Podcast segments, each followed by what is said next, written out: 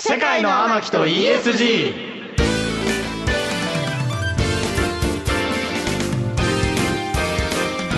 こんばんは三四位と書いてミキミキ幸太郎です若手研究者をバックアップしている渡辺博です二次元ボディの天木純です世界の天木と ESG、はいこの番組は SNS 総フォロワー数およそ500万を誇る天木潤さんのグローバル展開うわうん世界の天木になることを目指し ESG を軸とした今必要なさまざまな知識や世界の見方、うんこの番組では天木の種と呼んでいますがこちらを天木潤さんがリスナーのあなたと一緒に楽しく身につけていく番組です、はい天木さんが実際に興味のあることもっと知りたいことや僕たちが今これは押さえておくべきなんていう話題天木の種をどんどん学んでいく30分です。うんうということで天木さんはね今年はいどんな活動が今のところは見えてるんですか今年ですか今年は新しい DVD が発売される予定だったりとか、あとはあの写真集のお渡し会をうんつい一昨おー日やってきた感じです、お疲れ様ですありがとうございます、ですねですねはいあとは2月に台湾にもう一度行くっていうで去もね年に引き続き、この間も台湾も引きが良かったみたいなんではいそうなんですよ、新ち境ょっとなん地かがそうですね世界の天木次は VTuber として行くので、うんなんかまあいろいろ可能性は今年はあのあるのかなと思っていますよあれだよねでもね免許もねそろそろはいそうなんですよ取んないと仮免許一回執行してるんでもう一回仮免許取ってうん本免許したらもう取れますよ大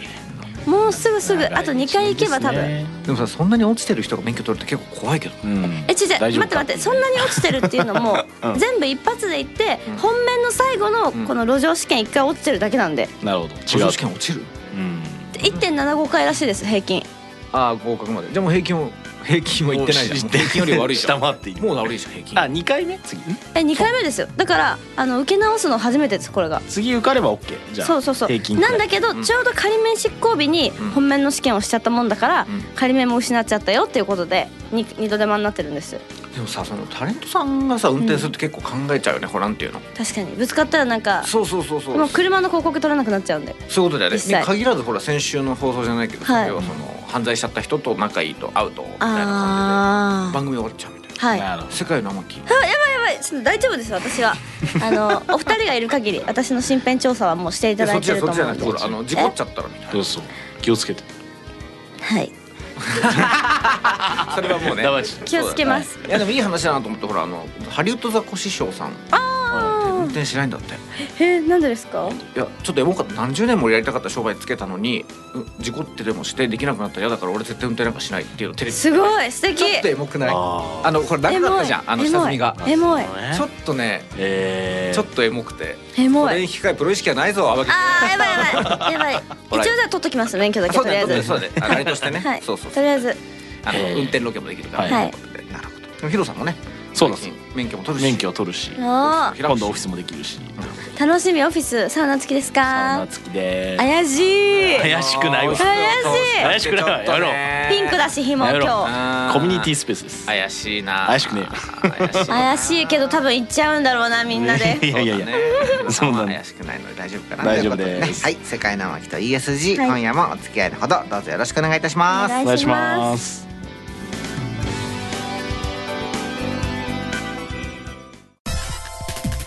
世界の天木と ESG KBS 京都ラジオからお送りしています AM 一一四三 FM 九四九ん KBS 京都ラジオからお送りしています世界の天木と ESG 天木純さんのグローバル進出を目指しさまざまな知識この番組では天木の種と呼んでいますが、はいこの天木の種をリスナーのあなたと一緒に学んでいく番組ですイエイそして先週に引き続き哲学研究者の野村正樹先生がお休みになりますのでうん今週もこの人に先生お願いしますお洛南高校出身慶応大学大学ベンチャーキャピタル経営の渡辺さん 書いてないそんなことお願いしますそんなこと書いてないです全然書いてないわ書いてないことお願いし ます、まあ間違いないですねすごよいろすしごくいお願いしますごいすお願いしまよろしくお願いします先週に引き続きね、先生やっていただくということで、はい緊張しますが先頑張りま怪すしいその見極め方先週がやっていただきました。はい。はい今週はね、何なんでしょうね楽しみですねということで、い何ろでいろす教かねえてください。はいすはい天木さん、早速天木の種発表してください。紙ストローってなんで増えてるのはわあ増えてるよね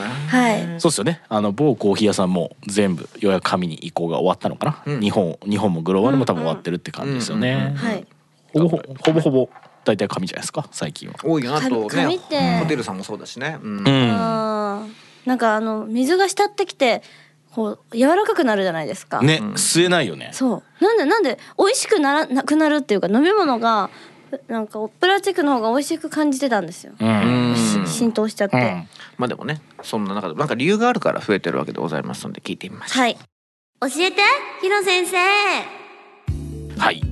まあこれはあの皆さん共通してる部分もあると思うんですけど、い、わゆる温室効果ガスとかうんあー気候変動気候温暖化と、うんそう環境のためにうんかか温暖化だって温暖な温暖な暖で紙ストローに変えましょうという動きがあると。はい、で多分今まではプラスチックが純ちゃんのおっしゃる通り多くて、はいプラスチックのもので、えー出てた GHG よりも紙ストローで出てきたあ温室効果ガスの方が少ないので、うんまあトータル、えー地球に優しいですよねはいとか、まあ、実際ねあの我々生活してると分かる通り、まあ、気温は上がってはいるので間違いなく。うん上がってるっていう中で、まあ、それを対策するために日々の生活の中でちょっとでも、はいそのいや温室効果ガスの量を減らしましょう二酸化炭素の量を減らしましょうというのが、まあ、趣旨でありますよね。うんうんでこれはでも難しいのが、まあ、結局見方の問題でうん2つあると思ってて、うん1つは本当に減ってるのみたいな話と、うんうんうんであと本当にみんな別に心の底から減らしたい人あんまいないと思うのよ、うんそのあの分かんないじゃないですか地球がどうなるかなんて。ね別にねただある程度本当に変えるのであれば、うんなんか効率よく変えた方がいいじゃないですか、うんそんなテクノね全部真面目にやるとか面倒くさいから。確かに確かにであとに何から変えたらいいのってので本当にストローなのっていう2つあると思って確かてに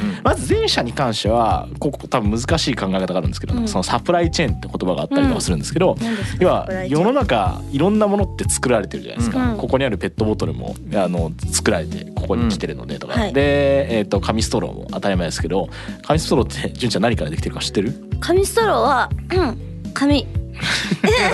正解正解やった正解で紙になる前にもともと木でできてるので、うん木だったんだストローとか分かりやすいですけど期間木倒してあのもったいない木 いや木いやもったいなくはないけど、ん木木削ってで紙ストローになってるから、じじゃあ木が吸ってた二酸化炭素の分はうん逆に増えてるんですよ。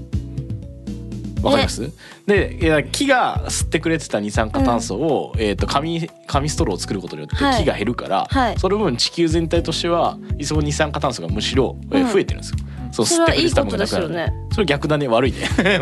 じゃん。からダメじゃんは二酸化炭素を減らして酸素を増やしてくれる酸素増えてる、はいそうでその木を切っちゃったらそれが起き切っちゃったらないよねダメですよダメですよね。それはだってダメって知ってますよ木を切ることは、うんダメだよ二ね。酸化炭素がダメだとするならばねでも紙ストローはそれでできてるからね一方でもちろんプラスチックもプラスチックを作るために生み出してる二酸化炭素があって、へー結局トータルでどれくらい減った増えたみたいな話と、あと木の難しいところって、うん木って別に1時間でなんかどれくらい二酸化炭素減らすとかって計算も何年それをするかによって違うじゃないですか。はいだから300年で計算したらめちゃくちゃ減らせれるよね、二酸化炭素って話もあるし10年しか見なかったらそんなに効率よく減らないよねって話もあるし、ってところで、結局どの時間軸で、うんで何を主語っていうのは地球を主語にした時に本当に減ってるのか増えてるのかっていうのは、うんうん結構わからないってうんうんへえいうのは事実ででそれがなんかみんな世の中の感覚と実態がずれてるからっていうところも含めてわからないよねと。よくないじゃないでですか例えばあのみんなが多分知らない情報でよく最近使われてるのはあの牛さんですけど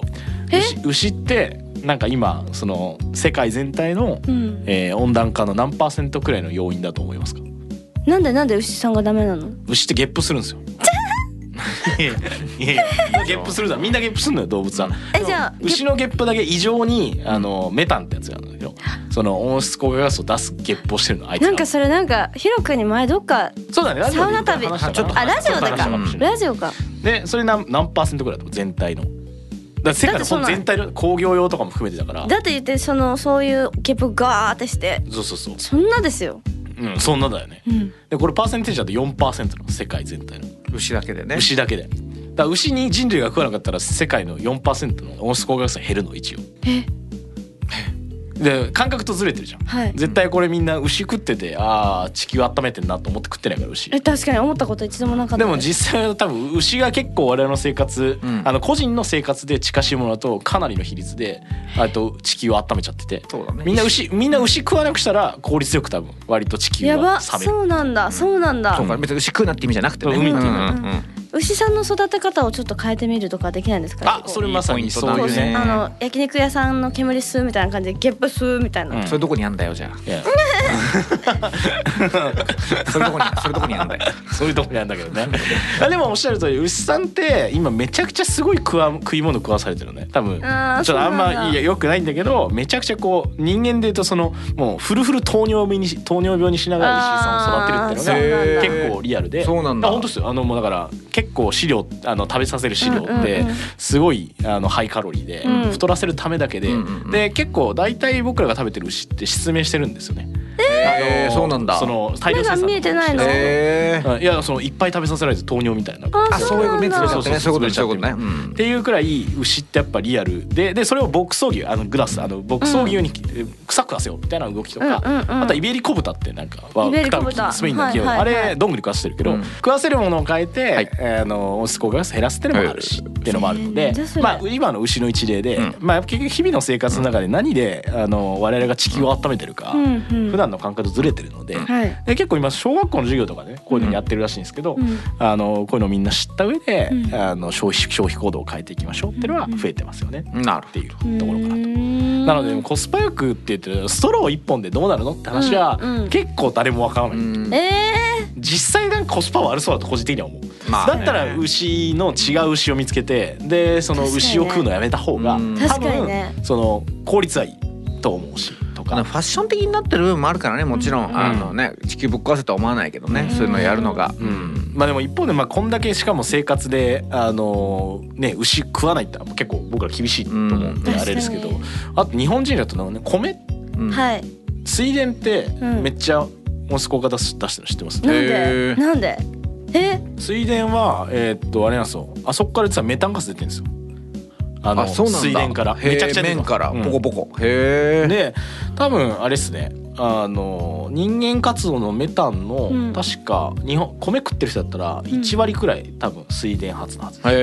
す、メタンってだへえから牛と同じくらい米も実は、まあ、こえ米ではなく正解は水田なんですつけいど、でねえ水人面間のプーはメタン入ってるんですかプーは多少は入ってんじゃないあ入ってるんですねまあそのほんと誤差だと思ううんうんでうんその水田の方が実はめちゃくちゃ出してて、うんまあ我々こうね水田ってなんかすごい緑豊かなみたいな思ってるけど、なんかねあれは実はあんまりあの酸素吸ってあの何二酸化炭素吸って全く吸わずむしろこうそうなん温だかくてえ人間の光合成以上に温室効果ガスの激しいあそうなんだそなのうでなんだでこれ実はこれだけを測る農研機構っていう、まあ、筑波にある、あの農業専門の研究機関があるんですけど、うんうんうんもうその水田からどれだけメタンが出てるかだけを研究してる研究者の方とかもいらっしゃっうて、んすごっ結構重要なトピックなんですよ水田ってまあうんうん東南アジアとか、うんあの米食う県だと結構多いんで、うんうんっていうので。っていうと、まあ、これまた あの普段の感覚とずれてるのと、うんででも僕ら米食わなくなるのちょっとまあ米食いたいじゃないですか。うんで小麦畑は出ないの米畑は出ないですね。出ないえーあまあ出ないというかそのだちょっと出てるかもしれないですけどけどまあ水田量としては水田の方が圧倒的に出てくるそうなんだなのでこれまた難しいなというところで、まあ、上げ出したらキリがないんですけど、うん結局僕らの生活の中で出してるものってのは意外にあって、へーでそれを正しく認識した上でこのストローって意味あるのって思うと、うんちょっとコスパ悪そうだなって確僕はか思っにちゃう。確かにまあ、ただあでもこれってストロー変わってうざいなって思わないと気づかないじゃないですか、人間っ確かて。に純ちゃんもなんかね、うん俺もプラスチックの方が好きなんですけど、うんわかあるのねオレンジジュースをストローで飲みたかったなみたいなのあると思うんだけど、うんでもなんかまあ僕らの世代は授業の時そういうの言われなかったと思うんですよね。うん今はだから結構小学校とかの授業にめっちゃ入ってるらしくて、うんえーそうなんだ内訳みたいな、うんその子供たちがその何ででもいいねもうすごくうんいいそうめっそうちそゃういいなんかそのほらなんかとりあえずなんとかだみたいなさ、うん紙だなんとかみたいなんじゃなくてちゃんとデータをもとにデータを元にえ子供素晴らしいよのね子供の方が今いいかもしれないうん頭そういそいうかもしれ子供のな方いが頭いい説あるのなんでまあ先ってい生うの詰められてそうでかわいそうだと思いますけど、まあまあそうだねこれどうなのうんとか言われるから。確かに確かにまあでもそれもでも一方でその統計も本当なのかって話はこれまた究極的には難しいところでうんまあトータル全体の人間が生産する活動の中でうん僕らがどこで温室効果ガスを出して地球を温めちゃってるかという話とで一方でまあ現実として地球を温めた結果うんあー気候変動のねなんですかねえ被害を受けてらっしゃるいろんな方々ってやっぱいるのでうんまあその国が沈むもそうですしあとはやっぱ今北海道とかとねあの温度変わってあうんの育てる作物が変わってるので。えそうなんだ、うん、それくらいやっぱ影響があるのは事実ではあるので、うんでそれがもちろん人間活動によってこれまたできたのか地球のこそううねね時代のうねトりレのンドに中でよっっててね、うんいうのうんがうんこれまた分かんないですけど、まあ、でもトータル事実は起きてるので、うんあのこれちょっと最後ですけどそのなんか最近我々としてテーマでもあるんですけど、うん結構アメリあのアメリカ中心っていうよりはヨーロッパアメリカ両方ですけど、アダプションって言葉が流行ってて、うんうん日本語だとあんまないんですけど、まあ、日本語で無理やりすると適用なんですけど、うんうんはいでもそのもう地球が変わってるし、うん地球気候は変動してるから、うんそれに対してアダプション適用しなきゃいけないっていうのがもう投資テーマなんですよ。うんうんだからそれ自体を止めるのは結構もう実は次のトレンドとしてはもう無理だってなって、うんうんそれに対して適用していくじゃあどうやって適用するのかっていうのを次の投資テーマにしようとか、うん次我々人類社会が考えなきゃいけないテーマだよねっていうのが結構今その次のグローバルアジェンダ変わったんですよ、う具んうん最体的近。には何札幌引っ越そうみたいなあっていうあの移住も含めてですえそうだね暑いからみたいーな移住も含めるし、例えば洪水の量とかももともと僕らって洪水しをこれくらいの量だと思って防波堤作ってるじゃないですか、うんうんうんでこれ自体がもうあーそもそも漏れるのが確定してるかなるほどらね作り直すってのも適用だしとうんなるかほどで逆にはもう漏れてもいい世界を作るとうんか確かあにそうっていう話うんななんかロローマの水路みたいな感じで綺麗なところに変えちゃうみたいな話も含めてもうそもそもデザイン自体変えましょう社会の形うんをっていうのは結構次のテーマは適用アダやプらシんョなン。くねとそうもう無理だよねおでもそれくらいもう無理っすよだって牛も食うし米も食うし、うんみたいなでなんか僕らこれだけ便利な生活してたら人間生活レベルって下げられないじゃないですか、っていうまあのででも確かにね亜熱帯を捨てて南極に住んだって別に悪ではないからねなのでまああー3年5年くらいは多分みんなアダプションって言ってると思うんですっていうアダプションアダプションなるほはいアダプションでアダプション商売はどんなのが生まれてるの移住で移住とかもそうですしあとはあれでクすーラねあクーラーというかその冷やす冷やさないでいうとやっぱビル、ビルを温めなくていい冷やさなくていいようにするとかってのはやっぱあったりとかしなまるすほどなるほどなるほどなうるほどんへえでも難しいねでもこそんな中で世界の天気はどういうふうにさほら、はいちょっと環境やってる感も出すとかさなんかキはいャラ付けとしてはどの辺がいいんだろうね、えでも嘘じゃなくてですよ、うんあのマジで電気とか電気代節約とかしてたけど、うんそういうあの、まあそれもいいんじゃないもう使わない電気は絶対消すとうか、ん冷蔵庫すって閉めるみたいなそういうことじゃないってことですねちょっとほらなんていうの環境アイドルとかやってみたらうん清掃清掃なんかやってみたでらもだって私紙ストロー出てきたらち紙ストローかって思いますもん紙ストローアイドルになれば、まやだやだやだ紙ストローやだもあ、んプラ確スチック G メンとかでもそれはでもちょっとねおさらせ系になっちゃうもんね、まあ確かにかに確かなんかうにまくでもね世界に出る上でほら確かににでどもなん日か言本ってはほ環しいで境す意識高いの台湾も高いのかななんかほらうなんだろう意識って何かって言うんですけどその社会的になんか是とされる要素でいうとやっぱヨーロッパの方が強いじゃないですかああそうだ確かにでもヨーロッパ行かないもん全然行かない全行然かない行ってみたいです、でも、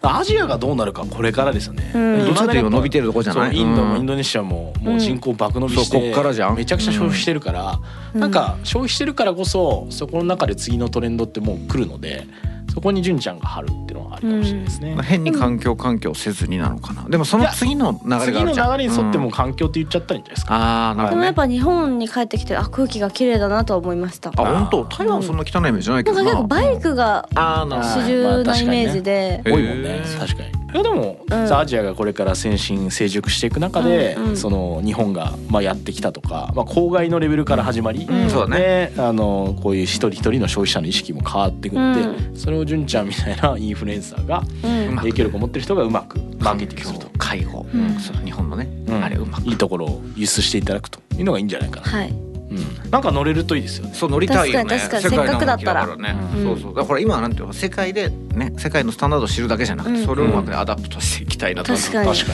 になんだろう環境イベントとかあったらなんかあいいね日本人代表であいいね出いいてねいいねうんなんかちょっとねそういう腫れな物んか感出るねあんまりやってもねなんかまあいいんですよ別に腫れ物が出てもいいのいいあのいいのいいの あの何も傷つかないんで私はやれることならやりたいなっていう素潜りとかする素潜りとかすれば素潜りありです馬ね場さ ん素潜りと素か潜りなんかちょっと思想強そうなことやってみたら確かにありあり多分セルフブランディングが大事だからそうですねそうそうそうですねちゃんと自分から自発的にやっていでかもないと自称ビーガンもありだよねあうんもうビーガンってことしちゃえ ばーでもめっちゃ食べたいもんだっいや別にこっそり食ってればいいんだよて無理大げさに食いたい結構欧米の人っているんだよえ そうビなんジでネスすビーガかンだからなんですいるビっジてネスで言いますよねい。るのよえだからイメージを上げるためによ別にイメージ上げたいとかはないですもん私でもほらなんかほらそういうさなんかちょっとこういう意識高い仕あやややる事な取りたいじゃらんそうかそうかそううか確かにだって最近さすごい来るところに来たのと思ったらさ俺紙ストローきついって言ってたけど、うん最近さプラスチックに紙コーティングがしてあるストロー見つけたの何それ変すぎるよく見つけましたねそれ。だどかこにあらんだそそれ。ねの何プラスチック使ってる感をなんか出しちゃダメじゃんうんなんかちょっとほら叩かれても嫌だから、うんうんっていうので中はプラスチックなんだけど外は紙で巻いてあるのなんじゃそれだからほらガジガジしても大丈夫だったりとかほらボロボロなの嫌じゃんやだやだやだやだやだえ何それあー本物ですそれは本物だよねま末期だ なそうだからビジネスビーガンぐらいやっちゃえよっていうそういうことかそうそうそう食べませんみたいなはい私みたいなはいわかりまやっしぱ個た人としてリ アリアリティがないんでしょうねやっぱりね結局ねそうそううんだからせめてもうちょっと全体としてコスパのいい打ち手はやっうんぱあってもいいよ打ち出さないとねちょっとしんどいっすうよねんだからそれでクールピースとかってさちょうどよかったよなんてほうらんきっかけになったじゃんあれは最高じゃん確かにいいいいです確よかくいねいネクタイよくねみたいなもうんんみたいなそういうねちょっと確信ついたものがあるといいでなすんかねですね逆にそれがないと広がらないっていうのが世の中ということですね本当にはいなるほど広瀬さん大変勉強になりましたありがとうございますありがとうございますはい KBS 京都ラジオからお送りしています世界の巻と ESG まだまだ続きます、はい引き続きお楽しみくださいお願いしますお願いします世界の天木と ESGFM94.9AM1143 AM1143 FM949 KBS 京都ラジオからお送りしてきました世界の天木と ESG あっという間にエンディングです、はい、うん天木さん今日の天木の種いかがでしたかちゃんと ESG だったなっていう、そうだねい前回もそうだしねはい、普通に犯本当罪に、とかそういうねそううそんうそうそうそですう、ね勉強した勉強です本当にそうだよ日々勉強です本よ当大人になっても賢くなっちゃうねなっちゃうねということでねでもヒロさんはいろいろしててすごいね本当にすごい物知りヒロさんすごいやっぱ ESG 大事だからね。んねうんそうですよねなんか今あれですよね株価とか見ても結局環境に配慮してたりとか、うんあー分かりやすく石炭とか、うんうんううんあんーエネルギー鉄鋼とうんうんうかんやっちゃうとやっぱ全然株価ついてないんですよね。うんうんううんんなんか日本の、えーとえー GHG 温室効果ガスの再排出企業ランキングって出てたんですよ、うんうんほぼだから新日鉄住金さんとか、まあそうだね。まあしょうがないけどね。これ商は売上ね。もうもうねん結構作ってっからね。うん上から順番に前、うんこの前ちょうど出てたんですね記事にそんなのがあるんだでそれ見ててやっぱりどうしてもそれに関連したりとか、うんそこで商売しようとすると、まあ、株価投資家が E と S と G に配慮して投資をするっていう ESG 投資が、まあ、どうしても金額で言うと本当数百兆円とかになっちゃったから、えうんまあ、本当それは。ってなると、まあ、必然的にそこにはお金が流れづらくなるし、うんでそれを指して例えば総合商社とかは、うんその石炭とかうんは比率を減らしてエネルギー事業もうんできるだけ温室効果ガスに配慮したあー事業だったりとか開示をしなきゃダメだよねっていうのがもう主流なのでうんうんもう我々の経済活動と直結しちゃってるからみんなそこには配慮せざるを得ないっていう力学が綺麗に働いてるっていうのはうんなんか不思議ですよね。それって温暖化につながってるご商売はいずれなくなっちゃうよねっていう方なのか、それともそのいわゆるな年金とか、うんなんかはいいわゆるあのお役所絡みのお金が、はいそういう温暖化につながるところには投資をしませんよって言ってるからなのか、うんどっちもどっえーとでちすか。ね、多分当初は後者だったんですけど、うん今は結構前者に近いかもしれないあですもう商売本な当くになるぜと本当にそろそろ商売なくなるぞっていうのは、へーまあ、例えばあのこんなに核融合とか騒がれてますけど、うんうん核融合できちゃったらもういらないので、まあ現のあの水曜号って何ですかなんかね、 あのーいや全部言うの難しい。まあ、うんまあ、原子力あた発電だなそう新しい発電の仕方で、うんもうあのエネルギー効率が異常に今までの数百倍効率が良くて、もうそれでもう全部電気が賄えるようになっちゃう人類全体のね。っていうのも含めて、まああのもう技術革新があと30年くらいすると、うんもうエネルギー供給は全部賄えるようになるっていうふうに、うんまあ言われてるので、なるほどねそれに向けてもうこの会社必要なんでしたっけとか、うんこの会社にげその会社が持ってる資産とか現金以上に価値があるんでしたっけってやっぱアンダーバリューされるってのなるが、ほどまあ石炭を燃やす必要ないかそうらね。思います必要ないかなってのが結構リアルかなと思うんで本当まるっと変わるのに向けてでしかもやっぱお金を持ってる方々ってうん一定の比率大きい金額とするので、ん徐々にこうちょっとずつしか減らせないじゃないですか。うんうんだからその持ちすぎてたりするとやっぱりもう初め減らしていこう早め早めに減らしていこうっていううーん今流れに明確になってるな京都フュージョニアが伸びてくるわけですね。そうですね今日まあまさに京都フュージョニアさん もそうだし、はい、他の日本の核融合スタートアップさんも含めてうん皆さん爆伸びするんだろうなってのがリアルかな爆飲み爆伸びね爆伸びの爆びね伸びびっくりしちゃった二酸化炭素出そうだね。ああ出そうか爆伸びは結構出てんじゃないですか爆ね出てるよ。出てるんだう爆の瓶は良くないよ。良くないですねうん爆飲みはピッねチャーもピッチャーまでプラスチックだしねあそうなのあそうだね確かにね。そうだよ。ダメじゃんうんダメだガよラスはいい。ガラスはガラスも別に出てはいるんですけどそんなでもガラスもまあ昔みたいな作り方してたらめっちゃ使ってますよああそうだそうだあのね。火燃してるからね、うんとかね考え出すと気にないですねやっぱりねキリがないですねキリがないよこれどうすんの。いやいやだからどもううしちようょっと現実的になんかドカッと変わる、まあ結局工業用とか、うんああとさっきの牛とかん比率が多いのは何個かあるんで、うんそこをやっぱ変えに行くっていうのが、まあ、我々こう特に産業側にいる身としてはもう絶対命題ではなうく、ん国が水田を減らすってのは難しそうだね、いや無理だしそこは別にいじんなくていいんじゃないかなってあー確かにな思っちゃいますけどねやっぱみ日本人のノスタルジー、うん日本人は米だろそうですねそういう風景が見たい米だろごじゃめあん私今日からするなら一つやりやすいものだったら何がありますかなんだろうねなんだろうねえだからこれが難しいんじゃないですかないんだと思います多分意外とねその意外そのめっちゃインパクト、あの小さい子意味のあるだからやあーつやった気になるものいっぱいあるよ、うんマイ確かバにエコバッグ持つとかああうんと確かかに確かにどんだけ変わんのっていうね、うん、だと思うよ本当に牛食うなじゃないやっえぱり 米食うな今日はじゃあ我慢してみ今る日は我慢する米でもそれがあねいいことに限るわけだまああともう作られちゃってるからね米と牛はねそうそうそう今の時点で誰がは食うになっちゃうから、ね、確かに確かに余っても困るしねうんまあでもあれなんじゃないですかそういう新しい技術とか新しい会社にみんな応援してるといいんじゃないですかね、なるほどまあ、頑少張なっくてとも今の延長線上に変わることはないのでなだるほどそうかそうっかて僕ら今の帰国え居心地いいからねはい、ということでポジショントークいただきましたが、番組ではあなたからの感想や天木順にこんな天木の種を学んでほしいなどたくさんのメールをお待ちしています。メールアドレスは amaki アットマーク kbs ドット京都天木アットマーク kbs ドット京都です。番組ホームページのメールフォームからも送っていただけます。天木を世界に連れて行ってくれるメールお待ちしています。また番組公式 X 旧 Twitter の方でも情報発信していますそちらの方にも「ハッシュタグ世界の天木」をつけて感想やあなたが知りたい天木の種をつぶやいてください私がいいねしに行っちゃうからね。はいそれでは「世界の天木」と ESG そろそろお別れのお時間ですお付き合いのほどありがとうございましたここまでのお相手は三木幸太郎と渡辺宏人天木純でした。また来週お耳にかかりましょうさようならバイバイ。